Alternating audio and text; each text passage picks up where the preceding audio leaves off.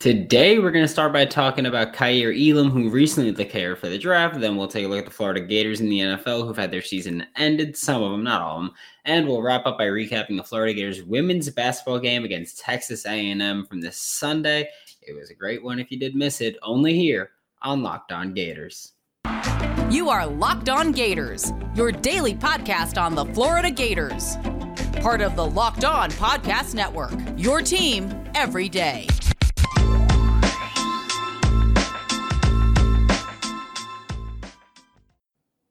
Hello and welcome back to another episode of Locked On Gators, part of the Locked On Podcast Network, your team every day. Thanks for making Locked On Gators your first listen of the day. We are available daily and free wherever you listen to podcasts. Today's episode is brought to you by Sonos. Experience the game like never before with Sonos Arc, the premium smart soundbar for TV, movies, music, gaming, sports, and more. Visit Sonos.com to learn more. Happy Tuesday. I am Brandon Olson. You can find me on Twitter at WNS underscore Brandon. I'm also the founder of Whole9Sports.com where you can find all of my written work. And we're going to get right into it again. The big news today. Kaiir Elam, yesterday at the time recording today, uh, Kaiir Elam, the Florida Gators cornerback, who is very well liked and very well respected, very well loved in the draft community. Of course, his dad is Abram Elam, who had, I believe, an 11 year NFL career. Matt Elam is his uncle. Of course, he was a Florida Gators safety. He was drafted in the first round by the Baltimore Ravens. It didn't work out so well, but hey, who cares? This is Locked on Gators, not Locked on Ravens. Take it up with those guys. But Kaiir Elam has declared for the draft, and I know that we kind of discussed it. I believe it was last week, um, Thursday's episode, that where maybe Kaiir Elam comes back to Gainesville. Uh, wasn't super likely seeming, but it was something that was being discussed and rumored to going around that he was considering coming back to Gainesville, primarily because going into the year he was thought of as a, a first round corner with the potential to become corner one with a strong year. He dealt with injuries throughout the season, and I'm not just talking about when he missed games. Even while he was healthy, he was playing through injuries for the most part. Uh, it was just a terrible defensive year for the Florida Gators. Scheme was awful, coaching was awful, and so it was like, hey, maybe he comes back for one more year with more uh, reliable, more consistent coaching and sturdier, uh, sturdier position, stabilized coaching, whatever you want to call it, uh, with a just better situation. And if he stays healthy, puts another good year on film, goes to the NFL, he could be a very high draft pick in the NFL. But he is going pro. It does seem like that's a smarter choice for him because you just dealt with injuries. You know there is no guarantee that you will be healthier this coming season and be healthier for the next NFL draft in 2023. So just go pro. That is what happened. It would have been awesome to get him back in Gainesville, but say la vie. That's where we're at now. Uh, I was talking to a few NFL draft analysts I know, and I was talking about Kaiir Elam once he declared. They're like, all right, what what's the big difference with him from 2020 to 2021 on film? And the thing is, yeah, he was great in 2020. Yeah, he was great when healthy in 2021. But I feel like he is one of those players that Todd Grantham really, really hurt. I feel like Kaiir Elam was one of the bigger people to get kind of neglected uh, by the coaching staff. And I, I, feel like I was waiting for Kaiir Elam to take a next step. He has all of the physical tools. He's got the skill. He's got technique. I was just I was just looking for him to do it again and um and to improve on that and he didn't really take those next steps he didn't get worse at all he just didn't take those next steps and injury was hampering him the whole time so I, I think we were really just missing that next step i still think that i would take him in the mid late first round. I think he's going to go sometime in the second round, maybe very early third or very late first. But I think second round is his wheelhouse right now with the injury questions. The consistency he's put on tape, though, is there. Uh, statistically, Kaiir Elam, when he was healthy, played fantastic. In 359 coverage snaps this season, he got targeted 36 times, basically once every 10 coverage snaps. He allowed 19 catches for 191 yards, so basically 10 yards per catch with two touchdowns, and he had an interception and three passes broken up. The Alabama game was fantastic for Kaiir Elam. That was, you know, he went against an elite wide receiver group and only allowed two catches for 36 yards and a touchdown. And I I I still have an issue uh you know, uh, kind of holding holding that touchdown against him because that was on the Jahleel Billingsley wheel route up the sideline that I I think shouldn't have been put on him. Um, I believe he was just the closest defender, and that's why I got pinned on him. But if I'm not mistaken, that play is where trade trading him flying downhill. There was a pick play. Kaiir Elam kind of had to go, hey, who do I cover in this play? He didn't pick Jahleel Billingsley. Jahleel Billingsley scored, and Kaiir Elam got uh, listed with it, which is very irritating and very annoying. I will stand by the fact that Kaiir Elam did not give up that touchdown, despite what the stats say. I think he had a fantastic game. He also had four games this season where he did not allow a single completion. Uh, the South Florida game, Georgia game, the South Carolina game, back to back. By the way, Georgia and South Carolina were back to back for him, and uh, and the guess. let me try this and the Gasparilla Bowl versus UCF. I almost said Gasparilla. Uh, Gasparilla Bowl versus UCF, where he again did not allow a completion. Uh, Georgia and South Carolina, he didn't even get targeted. So it's like, it's it's telling that Georgia and South Carolina, both teams with very good coaching staffs, uh, did not target the very good defender in the passing game when they threw the ball. They knew to throw away from him. So that just kind of goes to show you know, you're that much better because the rest of the secondary isn't bad by any stretch. I don't care what the comments say about Trey Dean, Rashad Torrence, Avery Helm, Jason Marshall Jr. I don't care what you guys say, Tre'Vez Johnson. I don't care. Keep it to yourself if that's. I, I genuinely don't care. I think that the secondary was very good. It was just a, an ugly scheme, a bad scheme, and it just didn't work out. Kaiir Elam is going to make an NFL team very, very happy this year, and hopefully, hopefully, if he stays healthy and can continue developing uh, for a very long time, not just this year. So Kaiir Elam gone from Gainesville. We're going to talk about that, you know, as as the off season goes on. We'll talk about all the declarations. That is what I'm waiting for. Every final declaration to know who is leaving Florida and who is coming back. So once that happens, we'll get into in depth on who's who's next. But hey, Gators fans, I am here with an incredible app with I mean, if you buy gas, you need to know about it. It's Get Upside. My listeners are making up to 25 cents for every gallon of gas every time they fill up. Just download the free Get Upside app in the App Store or Google Play right now. Use promo code SCORE, that is S C O R E, to get a bonus 25 cents per gallon on your first fill up. That's up to 50 cents cash back per gallon. Don't pay full price at the pump anymore. Get cash back using Get Upside. Just download the app for free and use promo code SCORE to get up to 50 cents per 50 cents per gallon cash back. Fun words there on your first tank. Make sure to do it when you're running on E and fill it up and, and maximize it. Because you know there are some people making literally hundred hundreds of dollars per month on this. So make sure to download the free Get Upside app and use promo code SCORE to get up to 50 cents per gallon cash back on your first tank. Now, as promised, we're going to take a look at some Florida Gators in the NFL. I got a list of four Florida Gators to talk about. Uh, some Florida Gators that are in the NFL. Their season is over. Fun stuff. It's two Falcons, one Lion, one Saint. So you can kind of piece it together for the most part. I guess Falcons could be a question mark because there's three Falcons, but yeah, who cares? Whatever. We're gonna go into some of them though. Kyle Pitts is obviously the first one. He was the headliner. He was the main event of the uh, of the Florida Gators draft class this past season. Finished the year with 68 catches for 1,026 yards and one one touchdown on 107 targets. Um, that that sucks because he was about going into the final game. He was, I believe, it was 57 yards away from setting the record for rookie receiving yards. Um, sorry, rookie tight end receiving yards, but that was set by Mike Ditka. Uh, that obviously did not happen.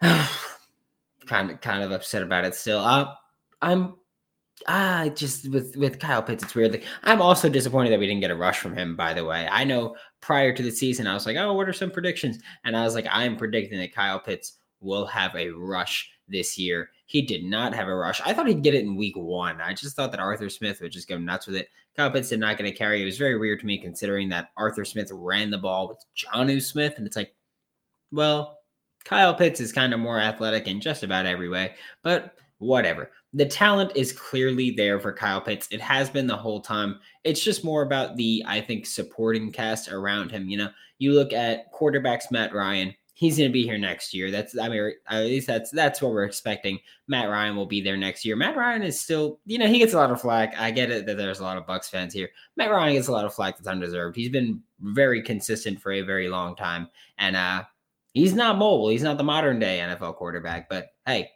he's still here. So go boomer, I guess. Uh, but getting Matt Ryan more time in the pocket with the offensive line improving, the run game improving because the offensive line improves, the run game obviously overperformed with guys like Cordarrelle Patterson really breaking out. But having other receiving weapons around Kyle Pitts as well will help open him up. Cordarrelle Patterson was kind of the guy aside from Kyle Pitts. And, you know, no Calvin Ridley because he took time off to focus on his mental health, which is a great thing to do. Um, but you know, like Kyle Pitts, he he would benefit from being on the same field as someone like like like Julio Jones. Like if the Falcons somehow, I know that it would never happen, but the Falcons were to somehow have Julio Jones on the roster, working opposite Kyle Pitts would be amazing. It'd be, it'd be insane because like imagine with Patterson, Julio, and Pitts, whew, you couldn't guard it. But again, that would never happen. Like Julio's a Titan, always been a Titan, will always be a Titan forever, obviously.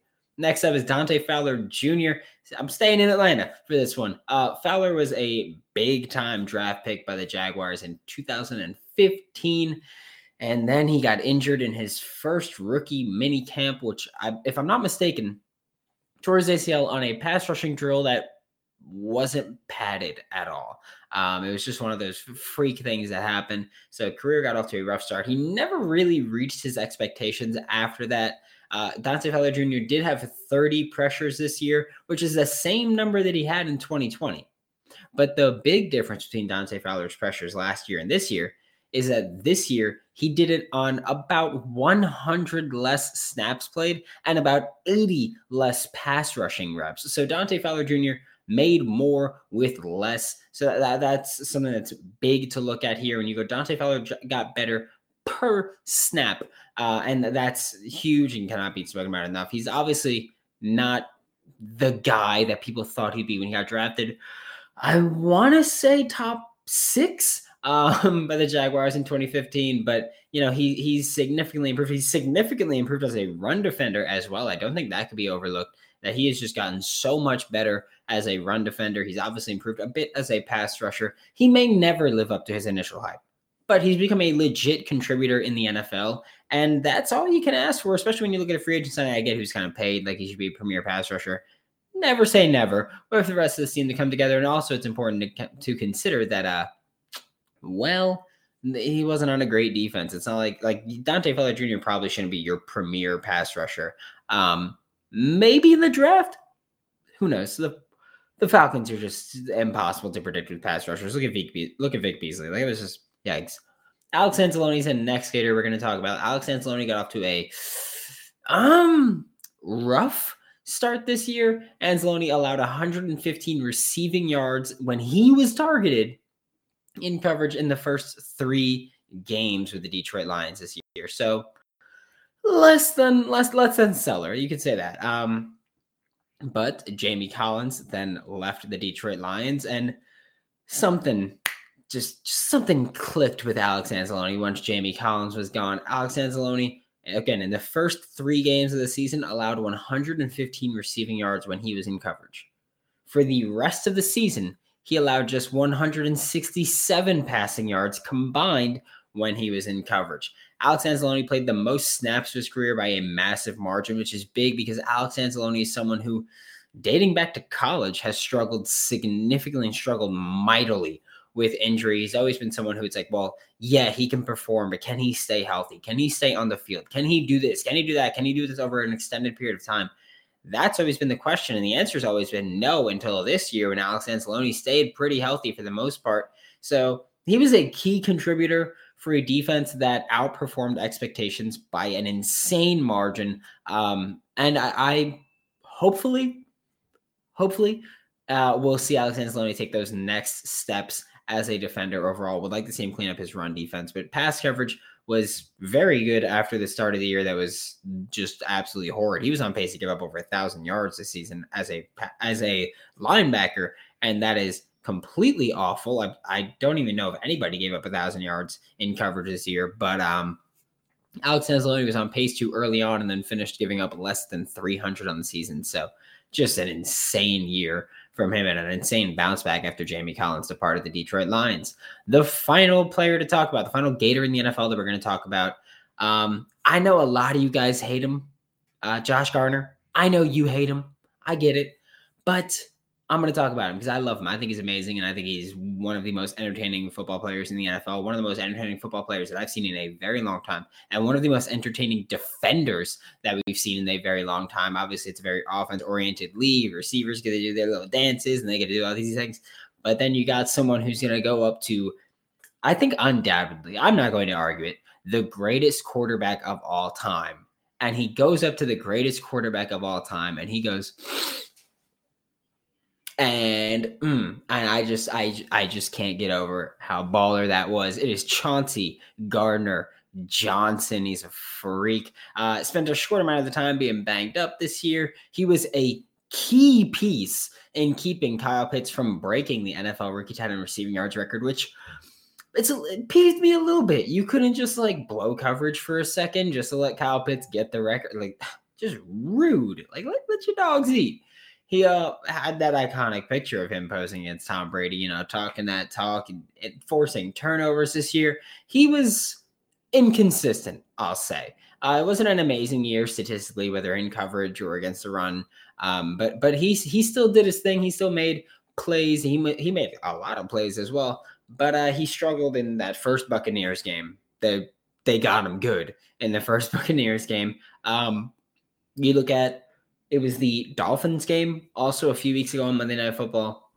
Wasn't great for him, but I mean that was a rough game in general because the defense was on the field so much because Ian Book was the starting quarterback. Uh, so that one just sucked. But he's continued to show flashes, and he's continued to show the potential to be a top nickel defender in the NFL. And I honestly, I think I think next year might be well this coming year might be the year where we see Chauncey Gardner Johnson take that next step and become a truly elite nickel defender. Because I already think he's right. I think he's like tier three right now.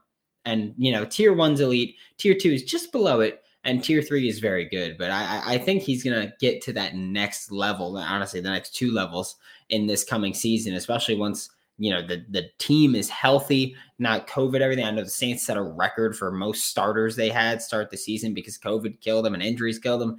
But hopefully, Chauncey Gardner Johnson next year will be your year. Anybody else make money this weekend? I know I did actually. Thank you, thank you, thank you. Bet online is the fastest and easiest way to bet on all of your sports action. Obviously, Florida, you have done me so dirty this year um, in every sport. I just I want you to know I'm fed up with you. And if you want a fisticuffs, we can do it. Never mind. I'm, I'm very I'm I'm very skinny compared to, compared to any of the athletes on any of the Florida Gators teams just throughout. Uh, Bet Online covers award shows, TV shows, uh, reality TV, um, the Brazilian presidential election with real time updated odds and props on almost anything you can imagine. It's the best way to place your and it's 100% free to sign up head to the website or use your mobile device to sign up today and receive your 50% welcome bonus on your first deposit. Bet online, your online sportsbook experts. Make sure to use promo code locked on. That is L O C K E D, no space, O N. Now we're going to wrap up today's show by talking about the Florida Gators women's basketball team against the Texas A&M women's basketball, sorry, against the number 25 Texas A&M women's basketball team. And um, I, I, have a pun. I'm, I'm warning you because I know a lot of you guys hate my puns. Um, I have a pun that I'm bringing out here. Zippy Broughton. Zippy brought it. Okay, I'm gonna let you know that right now. Uh, the game went into double overtime, where the Florida Gators did knock off the number 25. Oh, excuse me the soon to be former number 25 Texas A&M Aggies 97 to 89. The Gators were without Lavender Briggs and my word that didn't matter at all because Zippy Broughton showed up to play. Zippy Broughton scored 28 points on 10 of 19 shooting with 7 rebounds, 2 blocks and 4 steals. She was doing it all. We had two real legitimate stat sheet stuffers on the court on Sunday in Zippy Broughton and Kiki Smith, who I've said is basically Russell Westbrook at this point. Kiki Smith had 27 points on 9 for 15 shooting, which, by the way, Russell Westbrook wishes he could shoot that efficiently. But Kiki Smith had 27 points on 9 of 15 shooting, 9 rebounds, 7 assists, and a steal. She is continuing her stat sheet stuffing ways. Faith Dut and Nina Rickards were both starters, of course. They shot a combined 0 for 8, so that was not uh, not amazing there. um, but yeah, the other starter, of course, because we had Kiki Smith, Zippy Broughton, Jordan Merritt was the third starter, and then Nina Rickards and Faith Dude. Nina Rickards and Faith Dude shot a combined 0 for 8 and combined for one point in the win. Rebounding wise, great, good for y'all. But uh scoring wise was not it. Nina Rickards only played 17 minutes, and that was it for her. Uh, and special, which is you know noteworthy considering Kiki Smith played 48 and she was another starter. So you know Nina Rickards it, it, it, was over for her. She's had a very rough go of things this year. Emanuele J. Oliveira had nine points and six rebounds. As she's she's really started to come into her own lately, and like I, I know that this isn't how things go in college sports. Um, I wouldn't be opposed to seeing Emanuele J. Oliveira take Nina Rickard's spot, obviously not as a guard, but see her slide into another big woman spot and just play bully basketball. Um, I think that'd be amazing. Like Zippy Broughton, Jordan Merritt, Lavender Briggs. If you're gonna start, you know, all three of them, go ahead, go nuts. Um, why not? I mean, or actually, not even because then you got Kiki Smith is out. So, yeah, I don't even know what to do. Good luck. That's the best issue you can have in basketball is that you have too many talented contributors. So, Florida Gators women's basketball team go ahead with it. Do whatever you want. I'm Coach Finley. I'm not going to doubt you. The Gators never gave A&M a chance to really get into a rhythm offensively. They kept the Aggies shooting under 43% from the field and just 4 for 11 from 3. The Gators shot 13 for 30 from 3. The Gators shot better from 3 than the Texas A&M Aggies shot from the field. So that is just amazing. The Gators, you know, it was probably their most aggressive three point shooting game this season. Uh, Jordan Merritt shot five for eight from three, and she was on her way to 17 points. Zippy Broughton shot three for six from three. And like, I, I know that I spoke about this with other people before, and they were like, "Oh, like yeah, obviously it was their most obviously like they would have the most threes, and they'd be more aggressive shooting from three. It went into double overtime. Um, no, they shot a combined two for four from three in both overtime periods combined. So that's still 11 for 26 from three in regulation. So again, no, uh, they only shot four three pointers in the double overtime periods. Uh, the Gators dominated at the free throw line, which is something that we haven't really seen and we don't see a lot in college basketball. But the Gators shot 16 for 23 from the free throw line, including 11 for 14 in the two double overtime in the double overtime periods combined as in both overtime periods, uh, especially that second overtime period. You know, it was obviously uh, Texas A&M needed the foul. Florida was just Rain Man from three or Rain Man from the free throw line. The Gators team here, they're, they're starting to put it together. We can't say this for the men's basketball team, but we can say this for women's basketball team. They're starting to put it together. You can see it. You've seen all season. There were players on this team that can put it together. And there there was a team here where they want to win these games, but it was like, can they put it together? Coach Finley has them putting it together. The Gators team, they're starting to put it together without Lavender Briggs right now. So they're starting to put it together, whether it's the starters going off, the bench going off. We just need things to click more consistently, and this team can be phenomenal. The Gators' next game is Thursday, January 13th at 5 p.m. Eastern Time against Auburn hopefully their game will go better than the men's basketball game did against Auburn. Thanks for making Locked On Gators your first listen of the day every day. We are available daily and free wherever you listen to podcasts. Don't miss out tomorrow as we'll get to the latest with the Florida Gators football team, I'm sure. Now make your second listen Locked On Bets your daily one-stop shop for all of your gambling needs. Locked On Bets hosted by your boy Q with expert analysis and insight from Lee Sterling. For Locked On Gators, I am Brandon Olson. Don't forget to follow me on Twitter at WNS underscore Brandon. I'm also the founder of WholeNineSports.com, where you can find all my written work. That is W H O L E N I N E Sports. And I will see you all tomorrow.